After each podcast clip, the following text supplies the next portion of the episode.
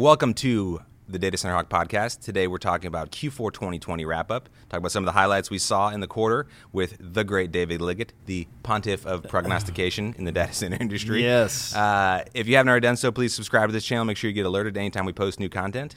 Uh, and we're jumping in next.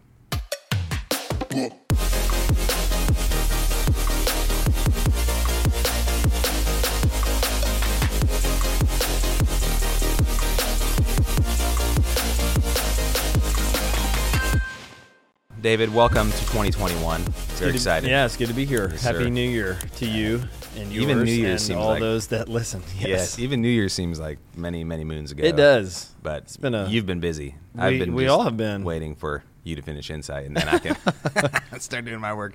Uh, all right, so I think you know podcast today just talk about really Q4.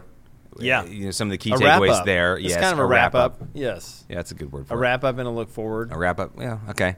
How you doing? And then you know I would say even to to summarize the year of 2020 as a whole would be very helpful. yes, All right, so let's just sta start with it. You know, so give me like your top headlines from Yes. Q4 of 2020. yeah. Uh, the market demand, I think, finished strong. You know, wasn't as strong as some of the other quarters, but I don't. None of us really expected it to be, and it put a end on one of the most unique years I think we'll probably look back on ever as it relates to, you know, just anyone in business or anyone like uh, personally. Um, and you know, my takeaway for the data center industry in 2020 was, you know, it was really like unexpected challenges led to almost it led to record year uh, as it relates to demand and some of the uh, ways that the industry changed. So you know, I, I certainly don't want to say that the, the pandemic has not been hard uh, on people in our industry or people in our space, but I think it's created opportunities that have grown the market. Yeah, I think I think a lot of these companies, I mean, they're really up for the challenge. Yeah. and it was a challenge, but and and many certainly met that challenge with flying colors. Yeah, and I the you know when I mean I think the way we look at the market and maybe people that are listening as well, you know, we we're paying attention to what's happening with demand in US and European markets. We're looking at how supply is changing, you know, so how uh, data center operators are choosing to not only uh, acquire land, uh, build, and then lease that infrastructure to other people, but also like the deal structure and how that's playing out. And that's they have gotten you know more creative and more thoughtful on how to do that, and really trying to like listen to what the customer it needs and what and how to meet those needs over time. And I think if there's anything that the pandemic taught us, it was that those needs are changing, and you know the the data center operators did a good job of listening to those needs and, and figuring out ways to meet them. And you know, I think the interesting thing we'll talk about a little bit is I I, I believe that 2021 will be another strong data center year from a demand and supply perspective. So Yeah, so no big pullback. Yeah, I you know, don't- maybe not a match Right. 2020, but you're not seeing a, a huge pullback. Right, I don't think so. Uh, we can talk about it, you know, a little bit later, but I, I really feel like there's still some really good signs taking place, Yeah. but how the market will grow. Yeah, so talk about again just a couple of the you know you touched on a couple of things about deal type Yes. or deal structure. Yeah. um, we'll get into that I think more detail later, but just the the, the come of the, some of the top headlines. You know, I think we saw you know several markets had their certainly their strongest quarter in a long time, if not Yeah. ever. Um, you know, across North America. You know, we haven't been tracking Europe as long, but I Yeah. think you could probably say that similarly. Um, Yes. You know, for some of those markets as well. So Yeah, let me give you so yeah. So I'll let me break some highlights from each individual market down. I mean, one is uh, Northern Virginia. You know that market now is doing like fifty to seventy megs a quarter, like average. Pretty you know? consistently. Yeah. So I think like this is, again top of my head, but like first quarter was like sixty or seventy megs of absorption. Second quarter was like hundred and fifty. Third was 80 or 90 and then the fourth was like in the 50s or 60s so um, you know to put it into context like eight years ago we would go hey how much demand happened in northern virginia in 2013 48 megawatts. Oh my gosh what a year. We're doing that on a quarterly basis now. So that's how it's changed. So that's that's one thing northern virginia you know i think that's going to continue um, yeah, I would say if you have your uh, data center bingo out, you know, you will say you hear the term lumpy a lot. Yes. it is still true in that you know some of those big quarters were still the result of one or two really big deals. Yep. But those are happening with enough frequency now that if you look at the market as a whole, Yeah. it's not as lumpy. Sure. You know, you, you know, and so that I think is an interesting That's point of like the not as lumpy. Yes, if you if you Mike you know those little deals you had when you were a kid, and it had a little pen, and you put it in a little gear, and you make a little circle. You know, and it, Yes. the first time it'd be like spike, drop, spike, drop. But you did it enough times, Yeah. you'd have a little circle, like a Yeah. nice little uniform circle. Yeah. That's what I feel like is going on with the markets. It used to be like meh, up Yeah, down, sure. and now it's like all the ups and downs have started to balance Yeah. out, and so that you've seen almost like a consistency of pretty significant demand, quarter by quarter. Yeah, and the the one thing I think we've tried to do, and and and most people in the market are trying to help uh, people understand that just because there might not be that huge level of demand doesn't mean there's a hu- a big fall off in the way these companies are, are approaching the market. Um, and and that's you know I think some people that are maybe on the on the outside of the market looking in that, that dabble in it a bit maybe make those assumptions when they see that. I think those of us that are in it neck deep like we are and others, you know, realize that like this is part of how, how things go. Uh, so, so that's Northern Virginia. Uh, you know, it was really interesting to watch Northern New Jersey this year. I mean, there was a, I think, resurgence from financial firms that were looking to either right size IT infrastructure or, you know, a lot of the commitments that they made were like in, you know, 20, uh, 2010, 2011, 2012, and so some of those are coming due. So you're starting to see some of that. But Northern New Jersey had, you know, a, a, a stronger year than normal. Um, sh- But n- never wanting to let a good uh, crisis go to waste, the government im- immediately That's uh, floated a tax on all uh, data center transactions. so sure. You way know, to go, Northern hopefully they can figure that out because that just, you know, I think all of us, you know, just scratching our heads at that one. But, um, you know, uh, Dallas had some, you know, decent absorption in the fourth quarter. Um, you know, it's an interesting market. There's some dynamics here that um, make larger companies struggle with putting, you know, larger, big footprints here. But um, there's some, I think, good things happening uh, here. So uh, Atlanta, you know, saw some decent demand. So when you, when you factor that all out, Northern California, you go, hey, decent fourth quarter uh, from a demand standpoint. Um, And that, you know, and that continues with a trend that we called out last quarter of of, of some of the demand starting to spread uh, out of that Northern Virginia epicenter. Yes, again, that's which is great. And I think we all That's right. think that's that's healthy. Yes. and hopefully continues. And it marks the maturity of the cloud providers wanting to ensure that they can meet, you know, there's certain business requirements that are pushing those companies to smaller markets or more strategic markets. So they'll pay higher costs somewhat uh, to get those deals done. And there's some st- strategy going on about how close those requirements are to one another, et cetera. And I think that's that will mark 2021 as well. You'll see that happen. Chicago is really the story of the fourth quarter, in my opinion. Uh, finally, starting to see some bigger cloud uh, hyperscale requirements there. Some other enterprise deals take place, and so that was really a uh, new. Uh, uh, that's probably a new like something that we didn't I didn't think would happen as quickly as it did. There's been some changes in that market, tax incentives. Actually, you can get on our website. Uh, we just released a blog on our site uh, that you know talks about why Chicago is seeing increased growth. You know, the tax incentive thing. You have uh, Illinois last year changed tax incentives for data center. uh, 2019 yes. It yes. feels like 2020 Yes. still. Um, it's a long year. And then, and then that's a whole podcast. Why was 2020 so long?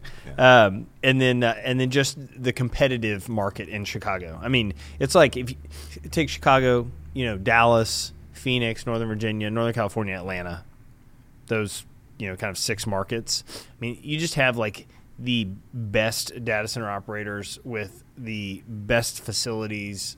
They can build small, they can build big. I mean, it's just it's very mature from a, a competitive standpoint. So, um, all that together, fourth quarter was uh, you know decent, really decent quarter for the industry, and and I would say there's some really interesting things taking place in the first quarter too.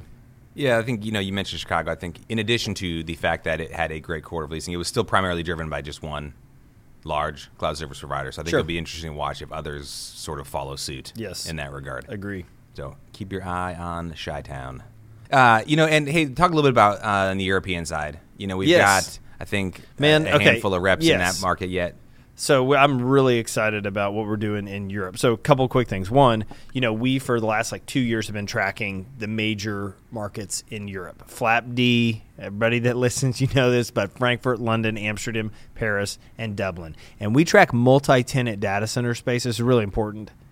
There's uh, there is um, development taking place in some of those markets where the very biggest data center users in the world will actually go out they will buy land themselves they will own and they will operate that. So that's a certain supply amount that is different than the supply amount that, that we're tracking when we look at our specific numbers.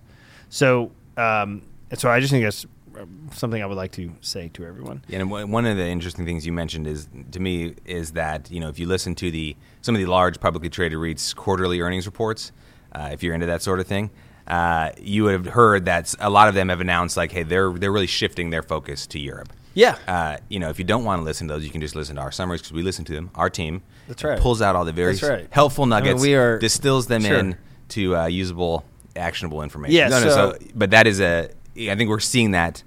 So Yeah. activity is happening in Europe for sure. Those five markets. We've also added another eight uh, markets as well that are you know more secondary in nature, but you're starting to see some bigger activity there.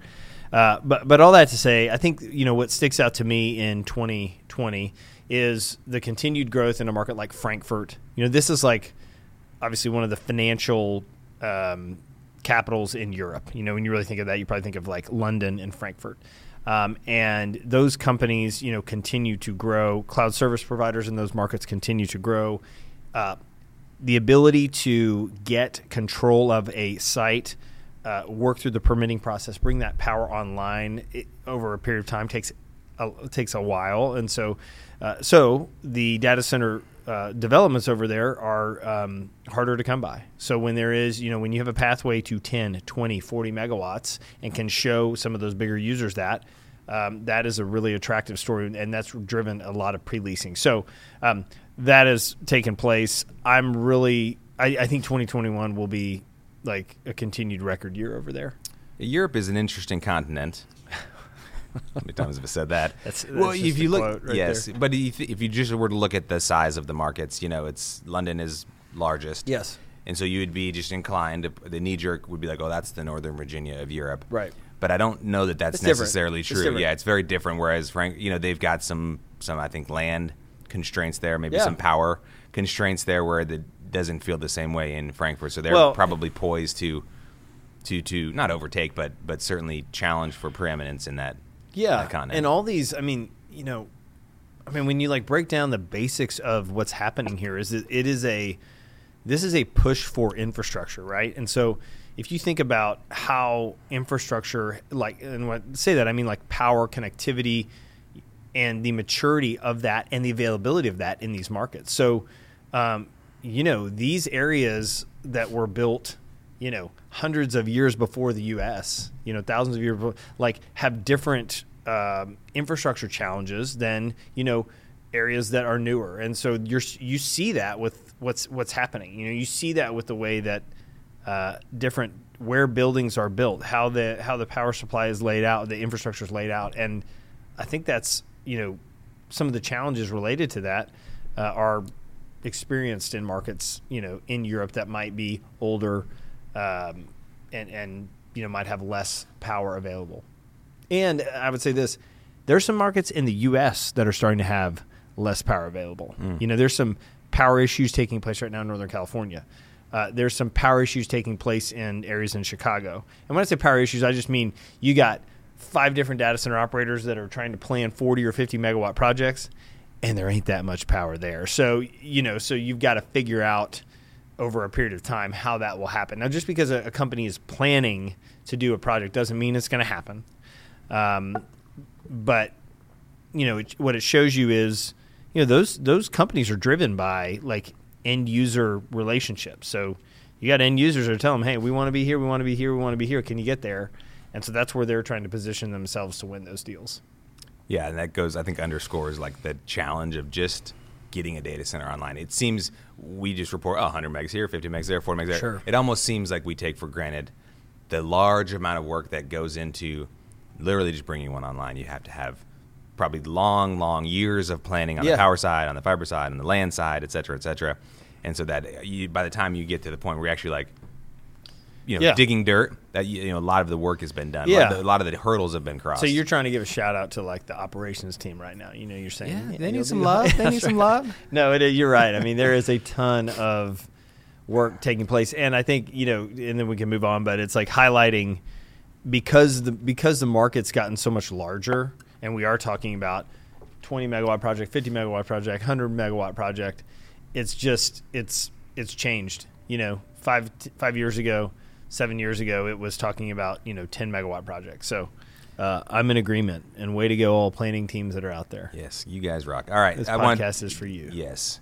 Let's. I want to return back to you. Talk about Frankfurt. Talk. You know, again, if people aren't aware Yes. from all of our, you know, vast library of previous podcasts, why is Frankfurt attractive, or why are they able to grow more quickly than say like a London or a, you know, Amsterdam or a I Paris? yeah, I think there's just been more of a focus in that market in the last two or three years, maybe than there has in the past. So, uh, and so there's companies that have worked out some of the challenges and uh, and and you know have shown a pathway to growth from a power perspective. Uh, it's also like highly connected. Um, so I, you know, I, I don't think it's like a. Uh, it's other markets aren't performing. I think it's that you know that market has had more of a focus by those providers, and they've just been able to show how you can grow there. You know what they're doing in Frankfurt there? Uh, they're cracking necks and cashing checks. oh, there we go. I'm not sure where that was going, but yes, I like to keep you on your toes, David. I appreciate that. All right, again, once again, I would like to make sure we're getting our uh, data center bingo card filled out.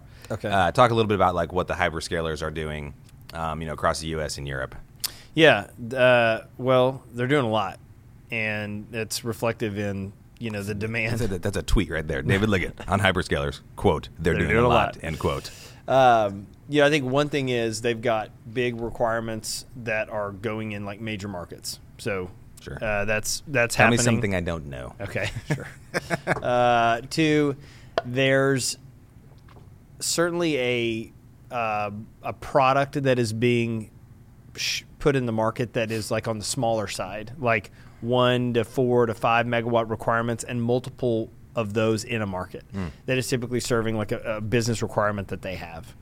Uh, you know, we have seen that they will actually get uh, business requirements with a customer specifically and then have to put that in a market because it doesn't fit within their bigger plan. So that's another thing we've seen. We've seen powered shell development take place where they're taking those bigger requirements. They're not actually doing the leasing of the turnkey data center facility, but they're leasing a powered shell where they pay a less um, uh, more where they pay a cheaper rate to lease the building and then they bring the infrastructure in themselves. We're seeing a push to secondary markets in Europe. So, you know, um, Mil- Milan, Berlin, um, the Nordics. I mean, markets like that that you know are smaller, like they just don't have the maturity that some of these that we mentioned, London, Frankfurt have, but they have the need, and so those companies are trying to get more mature in a number of those markets. So those are some of the things that we're seeing, but that's keeping everybody very busy on how to help serve those you know requirements moving forward. And and those hyperscale companies have shown that they will.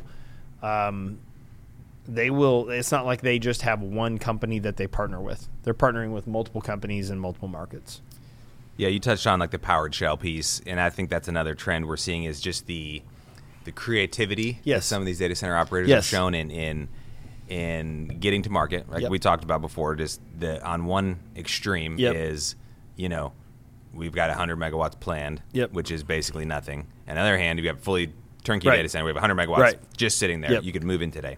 And so, and and in all in between, you know, they're starting to fill in some of those gaps. We're almost like if you're a big customer, you can like kind of like pick where Yeah. on the development timeline you want to insert yourself and Sure. then go there. yeah this yeah it has to do with you know timing like how quickly can you get the you know how under the gun are you from a requirement perspective and needing to get the capacity to the market that's one thing two i mean it really has to do with moving money around and i don't mean like i i mean how a company wants to spend their capital right if you are a company that um, would rather you know uh, hold your capital back and pay it over a period of time then finding those turnkey data center opportunities are you know that's the way to do it. The the the uh, the the turnkey like build to suit deals uh, have uh, gotten more efficient and at times more stripped down. So I think one thing like we've seen in our space in the last five ten years is a compression of rates, mm. and you know that's a hard thing for people in the real estate business to get their arms around because